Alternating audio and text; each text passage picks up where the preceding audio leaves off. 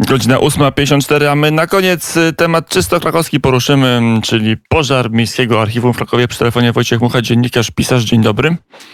Dzień dobry, witam Państwa. Mm, są nowe fakty, jeśli chodzi o to, e, co było i jak było przechowane w archiwum. E, zdaje się, że e, wedle informacji prasowych przynajmniej żaden, czy niemalże żaden dokument zebrany w archiwum krakowskim nie został zdigitalizowany i to, co spłonęło, spłonęło na zawsze, co może budzić wątpliwości.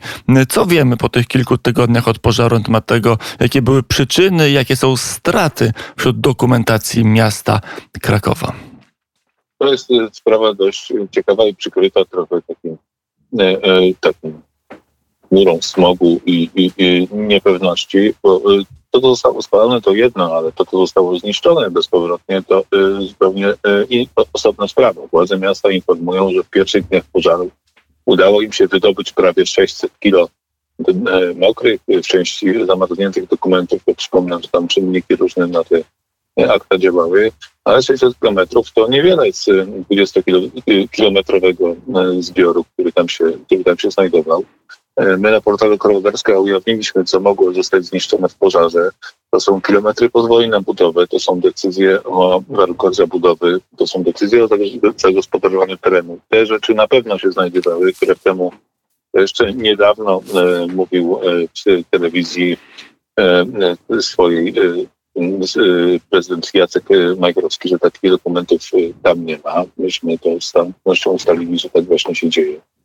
No i pojawiają się pytania, y, co będzie dalej, bo za chwilę minie miesiąc pożaru, a te dokumenty w dalszym ciągu tam się znajdują, w tym spalonym budynku. Nie wiemy, jaki jest ich stan. Wiemy tylko tyle, że no, że nie są w najlepszym stanie. No, każdy z Państwa może sobie wyobrazić, co się stanie z teczką dokumentów, którą y, zmoczymy, zamrozimy, rozmrozimy, poddamy warunkom y, atmosferycznym i nawet jeśli ona nie jest spalona i, i nadpalona, to tam y, nic dobrego się z nią, z nią nie dzieje. No, tak to wygląda na chwilę obecną. Prezydent Krakowa w, w, jednym z wywiadów mówił, że to było nowoczesne archiwum, ale trochę jak Titanic. Miało mieć grodzie, miało być super bezpieczne. Okazało się, że stało się połapką dla dokumentów. Nie dało się ich wynieść, nie dało się ugasić pożaru. Nie wiem, jak to jest możliwe, czy już strażacy doszli do tego, jak to się stało, że chyba żadne z zamontowanych w tym nowoczesnym budynku zabezpieczeń pożarowych czy przeciwpożarowych nie zadziałało? Czekamy na, y, na informacje od Straży Pożarnej, czekamy na informacje oficjalne dotyczące tego, co, y, co się tam działo. No, systemy, które, które tam były, to są systemy spotykane na, na świecie i spotykane w innych archiwach, więc, więc to rzeczywiście trochę zaskakujące, że ten pożar trwał no, niemal, niemalże tydzień. I trochę zaskakujące jest to, że no, władze Krakowa w pewnym momencie można było odnieść wrażenie, że chciałyby, chciałyby przestać o tym mówić. No, e, dopiero e, nasze starania dziennikarskie doprowadziły do tego, że pokazaliśmy krakowianom, że tak naprawdę nie, nie jest tak, jak mówią władze, że nie było tam dokumentów, które ich bezpośrednio nie dotyczą. Powiem Państwu tylko tyle, że znajdowały się tam tysiące kopert dowodów osobistych. To może brzmi jakoś tak bagatelnie, ale koperta dowodu osobistego to jest taki zbiór dokumentów, który towarzyszy każdemu Polakowi przez całe życie i do tej koperty, koperty trafiają wszelkie dokumenty, które składamy w momencie wyrabiania pierwszego dowodu osobistego i potem przez całe życie to to jest uzupełniane. No, w archiwum były te koperty od lat 50., więc są tam dokumenty zarówno z tamtego okresu, ale także przedwojenne, bo w momencie, w którym wyrabialiśmy dowód osobisty po raz pierwszy po wojnie, to było zdać chociażby tę kartę, którą miało się w czasie okupacji, przedwojenny dowód osobisty, własnoręczne życiorysy, akty urodzenia czy inne dokumenty i to, to, to wszystko tam było. Pokazaliśmy na przykładzie dokumentów słynnych krakowian Wisławy Szymborskiej, Marka Grekuty czy Stanisława Lema, że, że to nie jest tak, że naprawdę były jakieś świstki, które, które, które, na które można machnąć ręką, a które w najlepszym, w najgorszym przypadku można, e, można odtworzyć. No już wiemy, że tych dokumentów, y, jeśli y, uległy zniszczeniu, odtworzyć nie będzie się dało.